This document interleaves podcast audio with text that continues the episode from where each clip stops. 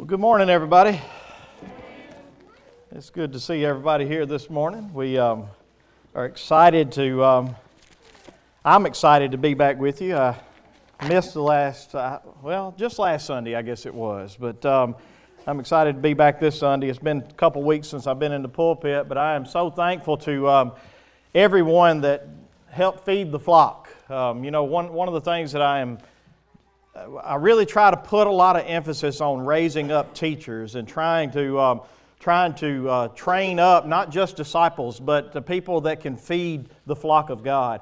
And so I am so thankful for so many that were either Wednesday nights with uh, Bobby or uh, Sunday mornings with Kirby or prayer service with Fagan or uh, last Sunday, I think, Chris. Um, uh, I think so. I can't remember. I may be missing somebody, but I appreciate everybody that has stepped up and um, has, uh, has fed the sheep. Um, I know they did a fantastic job. I have heard too many good compliments back from people. And so, again, I just want to say thank you that um, even though I've been absent, the, um, the, the flock of God has still got fed.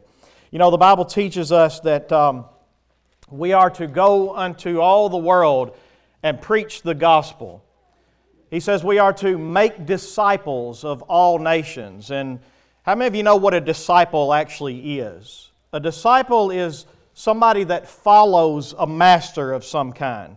And so, in this case, a disciple of Christ would be somebody who is learning to walk like Christ walked. And so, our job in the church begins with, of course, proclaiming the gospel to the whole world and then not just getting people to pray a prayer or getting people to believe in the name of Jesus, but to make disciples. And the Bible says that the first way that we do that is like we did this morning we baptize them in the name of the Father, the Son, and the Holy Spirit. And then we teach them to observe all things that Christ has commanded. And so, really, the primary role of the church is to make disciples. We take people that have heard the gospel and believe the gospel, and we baptize them in the name of the Father, the Son, and the Holy Ghost, demonstrating what has taken place in their life. And then we spend the rest of our lives teaching you to observe everything that Jesus has commanded. We teach you how to be a disciple of Jesus Christ. And so it is my prayer this morning that you're not just coming to church just to come to church. If the only reason you're here is because Sunday morning the right thing to do is to get up and go to church, you're missing it. You're missing the point of what our purpose is. And so, my job and all the people's job that are teachers in this place are to continuously teach you all the things that Jesus has commanded so that throughout the week, you walk as Christ walked. Now, do we fall short in that so many times? Absolutely. But you should at least, if you are a true disciple, you should at least be looking day after day at how I can follow Him. How can I act like Him in my job? How can I act like Him as a dad or as a mom or as a husband or as a wife? How can I demonstrate that Christ lives in me in every aspect of my life? And so it is my prayer that you are here this morning for that very purpose. And I am thankful for teachers that can step up in my absence and be able to understand that's the goal. And that's what they do. They teach you the Word of God. We don't have smoking lights here. Again, I'm not saying anything bad about that. If you want to go to a church with smoking lights, there's many of them around. Just right up the road, uh, there's a few. I mean, if you want smoking lights, you can find that. If you want discipleship and you want to learn what Christ commands, this is the place for you. This is the place for you. And I pray that you know every person that stands behind this pulpit understands that. And they have that in mind above anything else. I'm not here this morning to entertain you. Can I be straight with you? I'm not here this morning to, to always be here to tell a funny joke. Now, does that mean that I'm not ever going to say something funny? No, sometimes I'm just funny just because I am who I am, all right? But I am not here that morning, this morning for that purpose. I am here for one purpose to teach you the Word of God and to help you to be a disciple of Jesus Christ. That is my ultimate goal. Anything else we do outside of that, that's just fun. That's all I can say. But that's what we're here for. So this morning, in that, um, in that mission, I want you to go to Isaiah 55. Brother Chris has already read it to you this morning, but we're going to um, we're going to walk through this, and this is really where I left off. I think Christmas morning. Uh, this is where I left off in Isaiah. We have been going through Isaiah, basically chapter by chapter, seeing what the Lord has to say to us through this book, through this prophecy. And uh, we're going to continue that this morning, and we're going to talk about the unfailing Word of God. So if you're taking notes this morning, that is the title of our message. It is the unfailing Word of God. Now, if you got a handout, this is the context so that before we get into it, you'll know what we're dealing with, all right?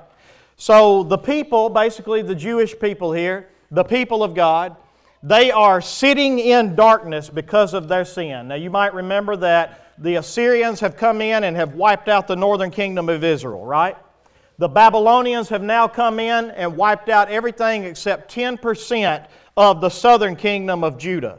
And the ones that were left, the ones that survived, the remnant, as we have been calling them throughout all of this study, they are now in Babylon, sitting in captivity. They are slaves in Babylon.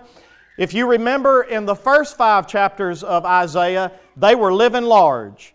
I mean, things were good. They had everything they wanted. They were worshiping false gods. They were um, living in riches. You remember talking about the way the men were and the leaders in the place. And uh, you can go back and look in Isaiah chapter 3 and read about the women and how they walked around with their hair done and their makeup on and their, their jewelry. And I mean, they were beautiful. Um, they, they, and you can read about all that in Isaiah chapter 3.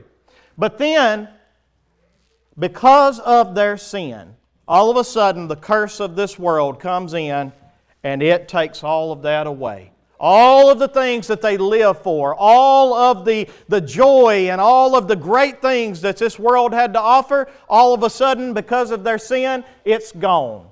And how many of you know that sometimes God allows things to happen in your life so that, can you remember a time in your life when everything was just great, just hunky dory?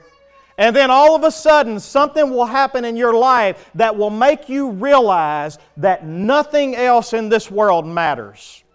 Come on, can I get an amen from somebody?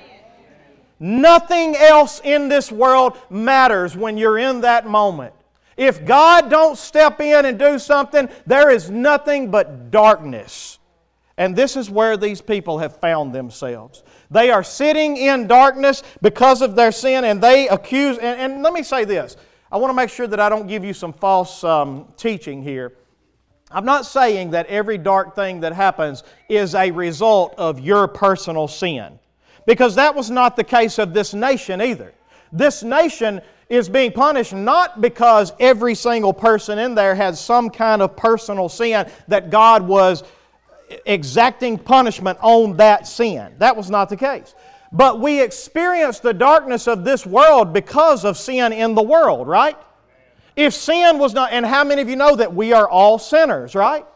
And so at the end of the day, I can say that these people are sitting in darkness because of their sin. Not just necessarily because I did this in my life and now that's why this punishment has come my way. That's not what I'm saying, and that's not what the Bible teaches. But in general, all the darkness of this world comes as a result of sin in the world. Can we agree on that? Okay. And so they're sitting in darkness because of their sin. Now they have accused God of leaving them and forgetting them, and you can find that in Isaiah 49, verse 14. They actually say, God has forgotten us, God has forsaken us. In other words, if you are in a place to where you say, God don't hear me, God don't know I exist, He has left me, He has turned His back on me, you're in a place of complete darkness, right? That's exactly where these guys were, and they've accused God of doing that. They feel hopelessly lost, they have lost all strength. They now sit in the darkness of this world and they can't find hope in anything. However, God has promised that He has not forgotten them. And again, you can read that in Isaiah 49 15 through 16. He tells them that even though for a brief moment He has separated from them, but with great compassion He's going to love them with an everlasting love. And you can read that in Isaiah 54 7 through 8.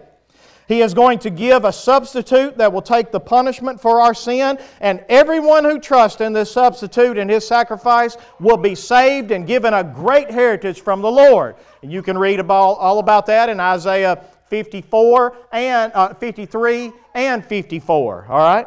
And we found out that this heritage is going to be a kingdom that is prepared for us where there is no more darkness in this place. There is only the light of Christ, and we get to enjoy Him forever and all of His new creation. There's no sickness, there's no death, there's no sorrow, there's no tears, there's no suffering, there is no more night, no more darkness.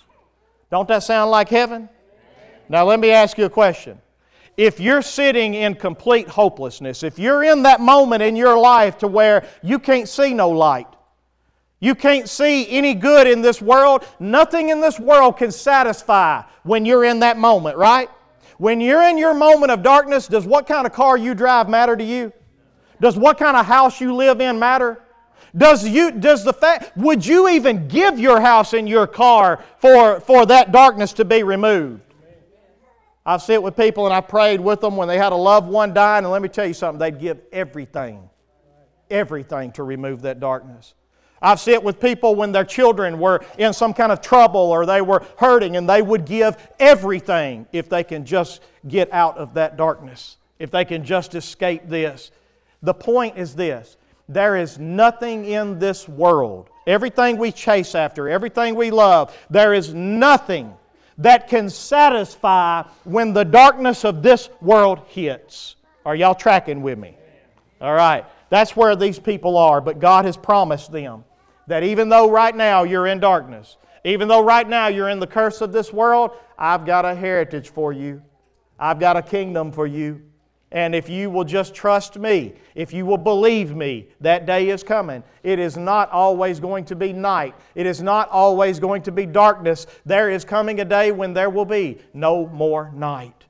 And this is the promise of God. Isaiah 55, verse 1 through 2, if you're studying with me in it, he says, Come, everyone who thirsts. Or some of your versions may say, Ho or Hoy um, and the point is pay real close attention. Listen up to what I'm fixing to tell you. If you want this salvation, if you want this heritage, if you want light in the midst of your darkness, if you want to be cheered in the midst of your darkness, if you want to have hope in the midst of your hopelessness, then listen to what I have to say. And notice what he says next. He says, Come, everyone who thirsts. You know what it means to thirst? It means to be sitting in that darkness and you can't find anything to quench it. There is nothing that can satisfy. Like I said, there is no worldly good that can come that will make any of this better. So he says here, Come, everyone who thirsts. So the first requirement of everyone that is invited to what he is giving here is that you have to first experience darkness of this world, unfortunately. I'm sorry, but if you don't thirst, if all of your satisfaction is filled by the things of this world, if you're content with everything in this world the way that it is, I'm sorry, you can't come yet. You can't come yet. Because the only way that you are invited to come is if you thirst. There has to be a thirst in you for something that this world can't satisfy. And he says, if you're in that place, you're invited to come. And listen what he says next. He says, Come to the waters. So he uses these metaphors here of like water and wine and milk, and you're going to see why he uses these in a little bit. But the point is, he says, Come to the waters. In other words, if you are thirsty, if you recognize that there is nothing in this world that will ever truly satisfy your greatest need, your highest need, then you need to come to the waters. There is only one source that is able to give you your highest need. And do you know what your highest need is? Your highest need is eternal life. That's what your highest need is. And so he says here, I have the life giving water for the thirst that you have. So I'm inviting you, if you have this thirst, come. And then notice what he says next. He says, And he who has no money. In other words, it does not matter if you have money or not. The other requirement for you to come is that you can't have anything to purchase it. There is nothing you have to get these waters for yourself. You can't do any amount of good works. You can't be good enough. You can't worship hard enough. There is nothing you can do. You have to first recognize that you're thirsty, and you have to second recognize that you are poor. I have nothing. I don't have anything to be able to purchase what I need. I can't do it. And so he says here that, Come, and he who has no money, come, buy, and eat. You don't have to have money to buy this, but you still have to buy it without money, and you have to eat it. And notice he says that in the next part of it come buy wine and milk without money and without price. And so basically, we're invited to come and buy waters. You don't need no money for it, but you're invited to come buy water, which represents eternal life, life giving that will quench your greatest need. And then you're invited to buy wine. You know why he says wine? Because even though we have put a bad name on wine because of the way that we abuse it and the way people become drunkards with it, wine in and of itself is not bad. Wine in and of itself, the book of Proverbs says God gave wine to cheer the heart of man. That's exactly right. The point of God giving wine was to cheer. It was supposed to be a celebratory thing that we could celebrate around. I truly believe that there will be some sort of wine in heaven. Now, again, I know I'm a Baptist preacher, and y'all back there going, I'm not telling you to go out and get drunk. Come on. All right? But I am telling you that when he tells us to come and buy wine, he's talking about come and buy the very thing. If you need cheer, it's because you're in sorrow. And he says here that he has something that can cheer you when you're in your hopeless estate. I have something that will supply your greatest need when you are so poor that you have nothing. And then he says, Come and buy milk without money, without price. Milk is what would give you nourishment and strength. It's what a child would drink to be able to grow and their bones to grow strong. And so he's using these metaphors here to help you understand that if you are in a place that you are so thirsty that you understand there is nothing in this world that can satisfy it, then come to the waters because that's where you'll find life. And if you are in a place to where you can find no cheer and you can find no hope and there's nothing but sorrow in this place. Come on, y'all. Does anybody has anybody been there yet? Come and buy without money wine that'll cheer your heart. Come and buy whenever you are in a place that you have no nourishment, you have no strength, you are depleted of everything in you. That is the requirement. And until you get there, I'm sorry to tell you this, You've not experienced enough of the curse of this world to truly understand what sin does to you. And until you get there, it's hard for you to come. But when you get there, He invites you to come. Come and buy the waters that will actually give life. Come and buy the wine that will actually cheer your heart. Come and buy the milk that will actually strengthen you and nourish you and, and, and give you back the strength that you once had. And so we're invited to do that. God cautions us, though, look in verse 2. He says, Why do you spend money for, for that which is not bread? In other words, you give your whole life and, and listen, we do. Not, I shouldn't say you. We give our whole lives to things that is not even bread. Notice what he says next. He says, Why do you spend your money for that which is not bread and your labor for that which does not satisfy? This is a group of people that have spent their whole lives living life and trying to find all the satisfaction in this world. And when that moment of darkness comes, you know what they learned? It don't satisfy. it's not even true bread. It don't nourish, it don't grow, it don't help me at all. And God says, Why do you do that? And ain't that a good question? And you know what? For the life of me, I can't answer it. I look back at God and say, God, I'm a sinner. And I don't even know why I'm so stupid. That, and, and, and the reason I say that is because ain't we, ain't we too busy? But is it, is it necessarily busy with the things of God? But I'm too busy, ain't I? I am. I don't know about you. But I'm, I'm too busy. I got too many things going on. I run from this to this to this, and I'm always doing this, and I have got so much going on in my life. And yet, the majority of it, I would say, is for things that is not even bread. It's for things that don't even satisfy. Come on, I'm your pastor this morning. Am I talking to anybody that ain't a preacher this morning? And he says, Why do you do that? And for the life of me, I look back at him and I say, God, I don't know. I don't know.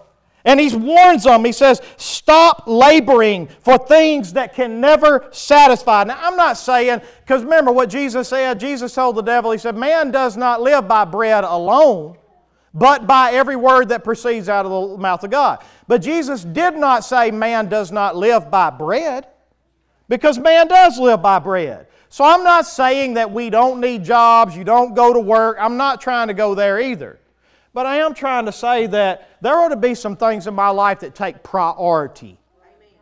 Priority. You know, I was raised at a time, and I'm so sad that our days have, have changed, but when I grew up, I never questioned whether or not where we were going to be Sunday morning or Wednesday night or if there was a revival going on somewhere at another church. I'm telling you, I never questioned where we were going to be. If the Word of God was being preached somewhere, you know where we were going to be? Right there. If the doors to a church were open and we were associated, I don't care if, if it was just another church of that denomination. That's where we were going to be. Because if the Word of God was going to be preached, that took priority in, in our family's life. Where did that go? Where did that go? And, and, and, listen to me, y'all know I ain't just trying to fill the pews up in this place because I'll say some things and try to run some of you out of here. Y'all know that. I don't, I've told you many times that I don't care if it ain't but five people show up, I'll lock, I ain't got nothing invested in this building. I'll lock the doors on this place, put a for sale sign on it, go to my garage so quick and teach you the Word of God from there. I'm not worried about keeping these pews filled. But I'm just using that as an example of where, does, where did that time go to where the things of God took priority in our lives? And now it seems like everything else takes priority, right? And so he warns us here, and he says here, why do you do this? Why do you labor and why do you give your life for things that is not actually bread, that will never actually satisfy? And the answer to that is God, we are sinners and we are foolish. And even though we know it to be true, we can't see past our own face sometimes. And so, what follows next in um, verse, let me get to it in verse uh, 2, he says here, here's what you need to do listen diligently to me and eat what is good. Well, if we're listening to God, what are we hearing? The Word of God, right? And so, what are we eating? We're eating the Word of God. We're eating, remember what Jesus said man does not live by bread alone, but by what? Every word that proceeds from the mouth of God, that is life. And he says here, he says, Listen diligently to me and eat what is good. Delight yourselves in rich food, because you give your lives to food that's not even bread. So delight yourselves in rich food. Notice what he says next. Incline your ear. So what is he talking about here? Listen to me. Incline your ear. He's talking about pay attention to what the Word of God is saying. And then he says here, and come to me. Hear that your soul may live, and I will make with you an everlasting covenant. And the reason why he can say this is because faith comes by what? So he says, Listen to my word, trust my word, believe my word, eat my, my word, be cheered by my word, find hope in my word, um, find satisfaction and life in my word. And if you will do these things, I will make an everlasting covenant with you Notice what he says next. He says, My steadfast and sure love for David, behold, I made him a witness to the people. It's talking about David. And a leader and a commander for the peoples, not just the Jewish people. God, uh, David got ran away by the Jewish people. Remember, Saul was trying to kill him. Where did David go? David went to the Gentiles. And David became leader over many Jews and Gentiles. And he said, I made him a witness to the people that all who come to me by faith, that's my people. And then notice what he says next in verse 5 Behold, you shall call a nation that you do not know. In other words, the Jews are going to call a Gentile nation that they don't even know, and a nation that did not know you is going to run to you in other words, Jews and Gentiles are going to be mixed because of the Lord your God and of the Holy One of Israel, for he has glorified you. And then in verse 6, he gives us a command Seek the Lord while he may be found, call upon him while he is near. And then notice what he says next Let the wicked forsake his way, and the unrighteous man his thoughts. So, what kind of ways do we have? Wicked. And what kind of thoughts do we have? unrighteous. That's going to be important when we get to this next part. Let him return to the Lord that he may have compassion on him, and to our God, for he will abundantly pardon. So there's the promise. Seek the Lord while he may be found, call upon him while he is near. Let the wicked forsake his ways, let the unrighteous man forsake his thoughts and let him return to the Lord. Now, if you got to return somewhere, what does that tell you about where you currently are?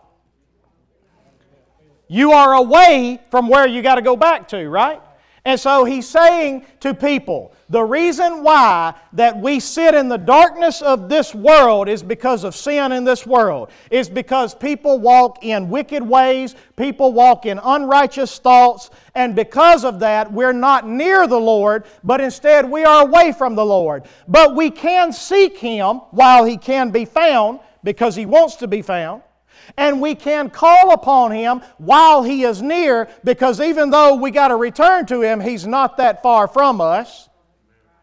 And so we have a responsibility to listen to His Word, to believe His Word, to seek Him in His Word, to call upon Him from His Word, to forsake our wicked ways by following His Word, to forsake our unrighteous thoughts by thinking according to His Word. And if we'll do that, look what He says next. Let him return to the Lord that he may have compassion on him and to our God, for he will abundantly pardon. That's an awesome promise, ain't it? He will have compassion on me and he will abundantly pardon. What does abundant mean? What is a, what, when, I say something is abundant, what do I mean? It, it's, it's a bunch of it. How many of you need a bunch of pardon? And he says here that he will abundantly pardon. Now, the next, what follows, is the explanation as to why we have to seek him. Because, I mean, if God wants to save us, why don't he just save us? And so, why do we have to seek Him? Why do we have to call upon Him? Why do we have to forsake our wicked ways and our unrighteous thoughts? Why do we have to, what this is called, repent? Why do we have to do that? Well, notice what He says in verse 8. Notice the connecting word, for. For my thoughts are what? You and God ain't on the same page, y'all. Your thoughts and God's thoughts completely separate. Not only that, but look what he says next. He says, So are my ways, I'm sorry, neither are your ways my ways. So your thoughts are not like God's thoughts, your ways are not like God's ways. Why? Because your thoughts and your ways are all about you. It is. Your thoughts and your ways are all about you and not about God. And so he says here, notice in verse 9 For as the heavens are higher than the earth, so are my ways higher than your ways, and my thoughts than your thoughts. So the distance between our thoughts and God's thoughts are as high as the earth is from the heavens. This is why you have to forsake your ways and your thoughts, and you turn to God's ways and God's thoughts. Think about it like this I'm preaching too loud. I got to quiet down. Losing my voice. Think about it like this. In their day, the dis- they didn't have space travel back then, okay? They didn't know a lot of the knowledge we have today about the universe and all that. All they knew is that it's a long ways to get up there. And as far as they knew, it was impossible to get from here to there. All right? Now, we may look at that today and say, well, it's not impossible. We got in a space rocket, it went from here to the moon. We've sent a telescope from here to there. But I want you to think about this for a minute. Science has told us today that if you were to travel at 186,000 miles per second, now think about that. How many, how many of you have ever gone over 100 mile an hour? Teenagers, don't raise your hand. 100 mile an hour pretty fast, right? Some folks have even been 200 or more miles per hour. All right? That's fast. I'm not talking about per hour. I'm talking about 186,000 miles per second. Every second. Let me put that in a little bit of context for you.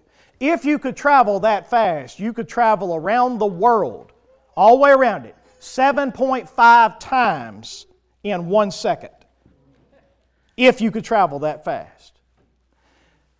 What we know today from science tells us that the observable universe is not, you know what I mean by observable? That means just what we're able to see. We don't even know how much further out it goes. Just the observable universe is 93 billion light years from one side to the other. So, if that is true, to get from here to the other side of the universe, just what we can see, would take you 93 billion years if you could travel at 186,000 miles per second. That's how long it would take you to get from, from Earth to heaven. And you still ain't reached the heaven where God dwells. Here's the point whether you're talking about the context back then and their knowledge, it's still the same today. What God is trying to say from you is that the gap between your thoughts and God's thoughts and the gap between your way and God's way is immeasurable. They're not even close. As a result of that, the only way that you can get back to God, the only way that you can return is if something spans that gap, number one, and your thoughts and your ways become like His thoughts and His ways. Yes, salvation is by faith alone. However, a true a true fruit of salvation is going to be repentance. Because one of the things that the sinner that is thirsty recognizes is that my sin is so far separated me from God that the distance between this and God is immeasurable. And because I recognize that, I know that I am going to turn away from those things and I'm going to start pursuing God. I'm going to start seeking Him. I'm going to start calling upon Him. I'm going to start trusting Him with everything in me. And so the distance between us is so far removed that, that we can't even measure it. it, it is immeasurable. Notice what He says next. in verse 2 because I want to know, not in verse 2, how does God span the gap in verse 10? So we got this gap, right? He gives us an example. We've got this picture of a gap between earth and heaven. This is how far our thoughts and our ways are removed from God.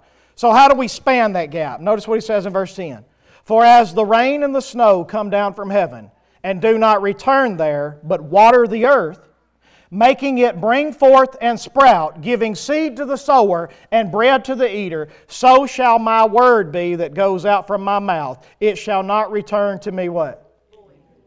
Empty, void. But it shall accomplish that which I purpose and shall succeed in the thing for which I sent it. Because think about it. If the distance between our ways and thoughts and God's ways and thoughts is immeasurable, it almost is impossible to span that gap, right? But here's what God says Let me show you what I do. Think about the rain and the snow. The rain and the snow come down from heaven. So he's going to give a, a similarity here between the rain and the snow and the Word of God. They both have the same origin. Where does rain and snow come from? And where does the Word of God come from? Now remember, the distance from here to there is what? Immeasurable. So the only way to span the gap is if God sends from heaven what we need to span the gap, to bring us near to Him. And so he says, think about the rain and the snow. He says, they come down from heaven, they have the same origin. And then notice it says, and they do not return from there, but they water the earth. So you're going to see that they also have the same purpose. He says, The rain and the snow water the earth. And why does it water the earth? Because God makes it bring forth and sprout. Why does He make it bring forth and sprout? So that it will give seed to the sower. if you plant a, um, a sunflower, the sunflower needs sunlight and it needs rain, right? And as this sunflower grows out of the ground, it waters the ground, it causes the seed to sprout, and to bring forth. And then as that brings forth, then the seed from that can fall back into the ground. And guess what happens? It gives seed to the sower to sow more. And then it um, gives seed to the sower. I lost my train of thought. Let me get back to it. It gives seed to the sower and bread to the eater. And so there it has a multi purpose. It gives it to where we have more seed to spread out, and then it gives us what we need for nourishment. That's what rain and snow does when it comes from heaven. Now let's look at the Word of God in verse 11. So shall my word be that goes out of my mouth. The same concept. It comes from heaven. And it causes to sprout and give life. And as it causes to sprout and give life, then it gives more seed so that whoever ministered to me with the Word of God, and when I believed the Word of God and was saved, now I'm growing up and I've got seeds coming from me, and here I go. The sower has seed and it gives bread to the eater so that it provides nourishment and it provides everything that you need. Here's the point that I'm trying to make we spend so much time at this church focusing on the importance of the Word of God. Have y'all noticed that? I mean, we spend so much time focusing on the importance of the Word of God, studying the Word, feeding on the Word, learning the Word. Why? Because the Word is what God gives to span the gap between our ways and His ways, between our darkness and His light. The only thing in between is the Word. And you say, well, what about Jesus? What first? What did John 1 say about Jesus? Said, in the beginning was what? The and the Word was with God, and the Word. And the Word became flesh. Jesus is the Word. His teachings are the Word. Us following Him is the Word.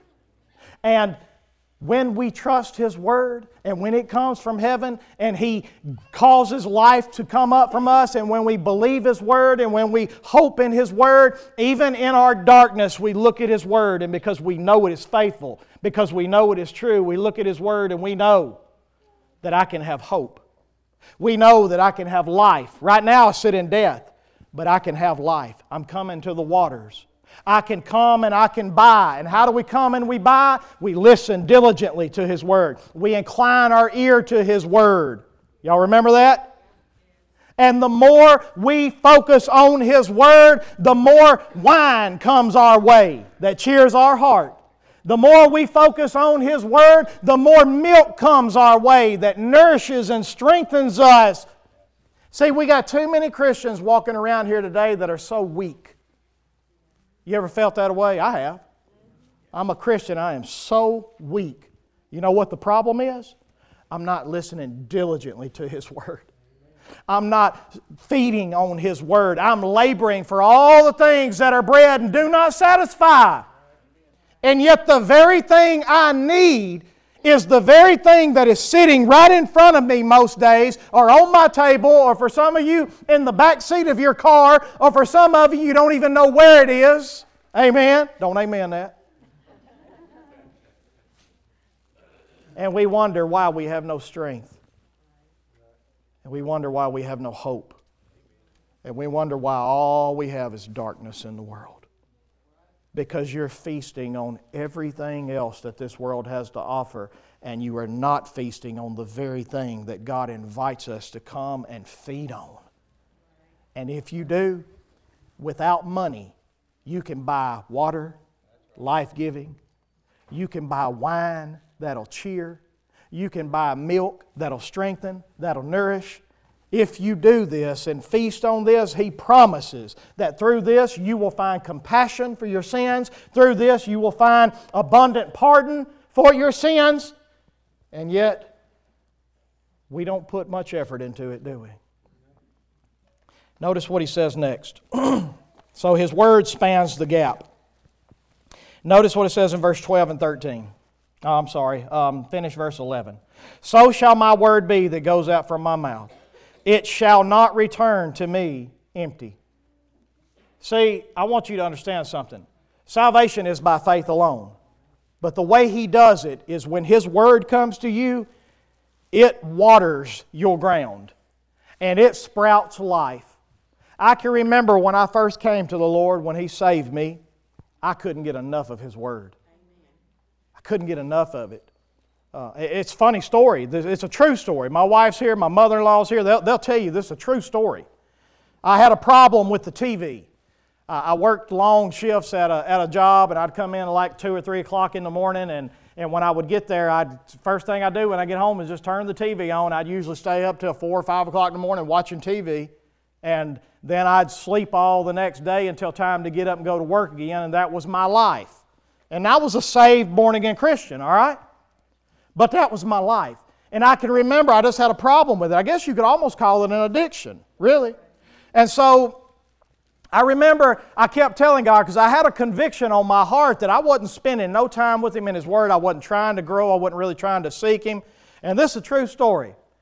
The next morning we got up, and lightning had hit only the TV and only the satellite. Am I lying?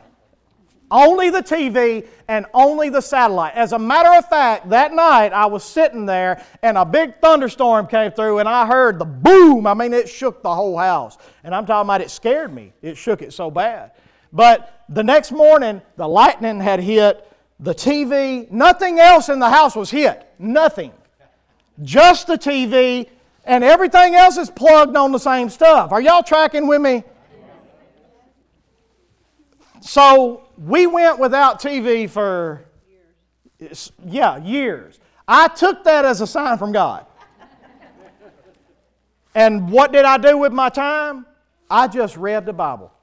I'm talking about I studied it. I, I, I, I, sought God out in it. I wanted to learn from Him. I wanted to hear from Him. And I just kept going after it. And I'm not telling you I understood everything I read because a lot of it I didn't. I thought I did a lot of it. Today I'm learning I didn't know nothing. But still, I spent so much time seeking the Lord in it and listening to it. And I can remember we went years without it. And um, I think after so many years, um, we finally, I think, um, Shirley and Eddie, I think, gave us a TV, I think is what happened. But I ain't blaming that on them. but we did. We finally got a TV back in the house, and I probably need to get lightning to hit it again. But um, the, the, the point that I'm trying to make is that that was a time in my life that I grew like no other. I mean, I learned how to connect things in the Word of God, how to study through the Word and learn the Word. I wasn't no different than most of you sitting in here today that probably open your Bible and go, I just can't understand nothing it really says. I used to be there. I understand what you're talking about. You think I just was born being able to preach the Word and rightly divide it? No, as a matter of fact, you've heard me say if I could go back and delete the first 10 years of my ministry, I would. Because I have learned over the years and I have grown over the years. And it has come through diligently seeking, diligently listening to the Word of God. But look what God promises in verse 11 again it shall not return to me empty. It's not going to. But it shall accomplish that which I purpose.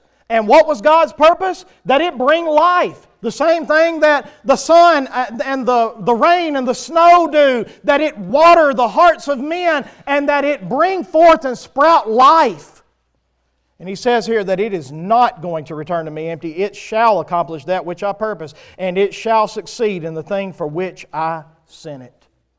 It is going to succeed. This is the reason why I entitled this message this morning, The Unfailing Word of God. It cannot fail. God's Word will accomplish its purpose, and that purpose is to cheer you like wine. Anybody in here need cheer this morning?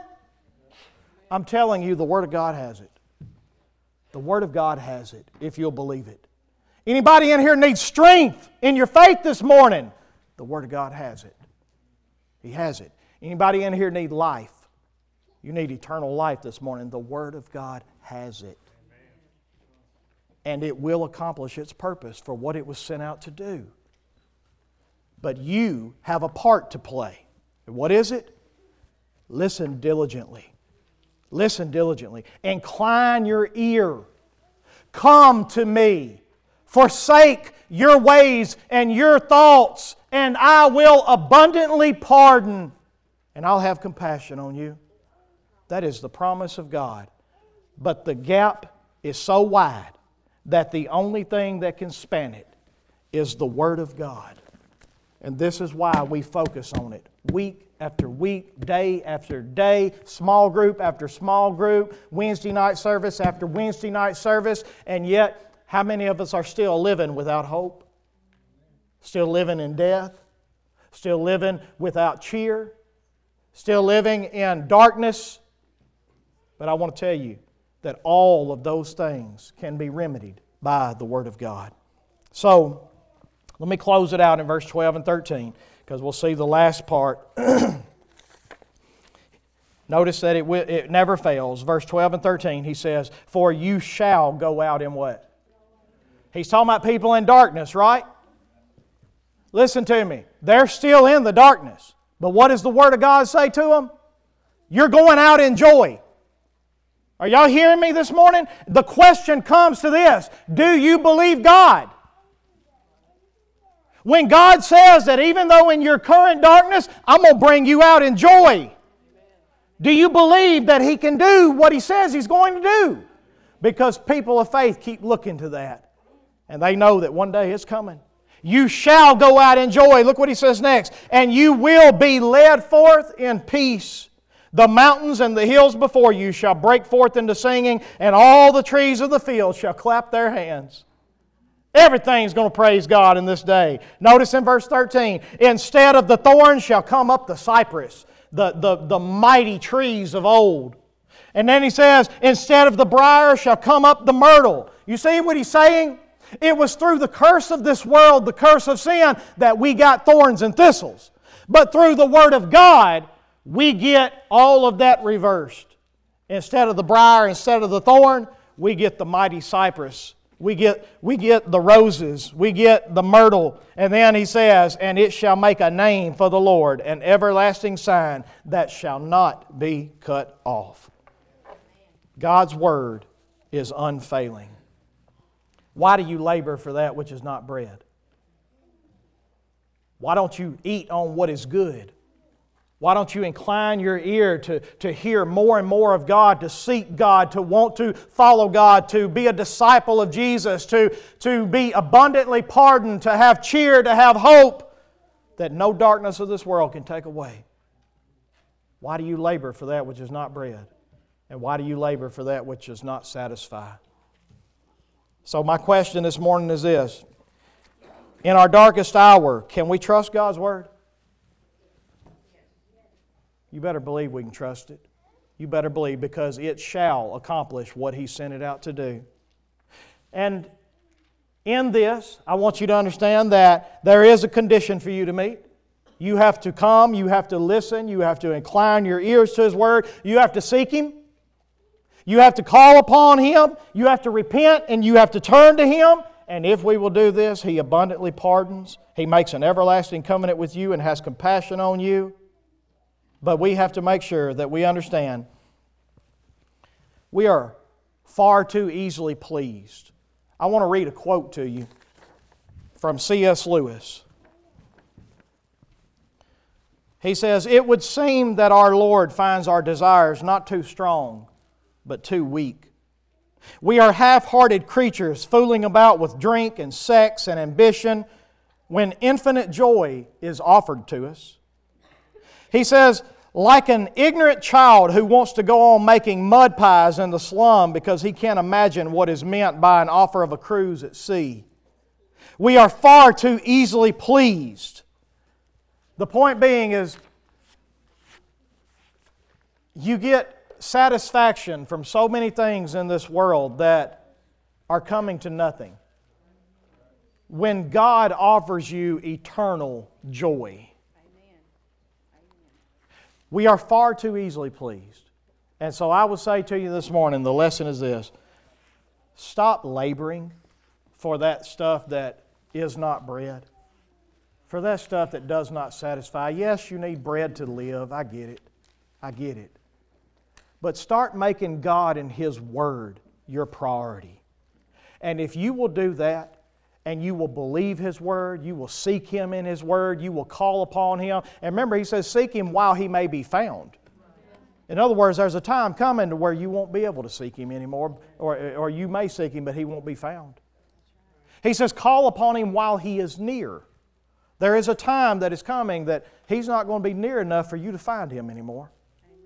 And so, why don't today you begin to make the priority in your life the Word of God?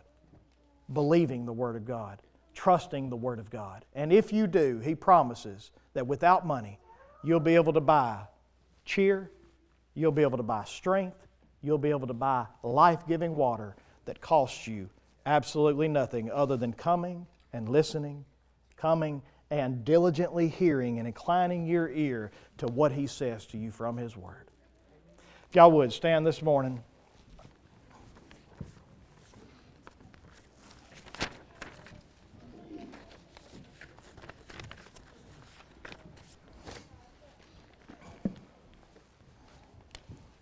I guess my question to you would be what is the Lord saying to you? Is there a promise here for you to claim that you need to claim?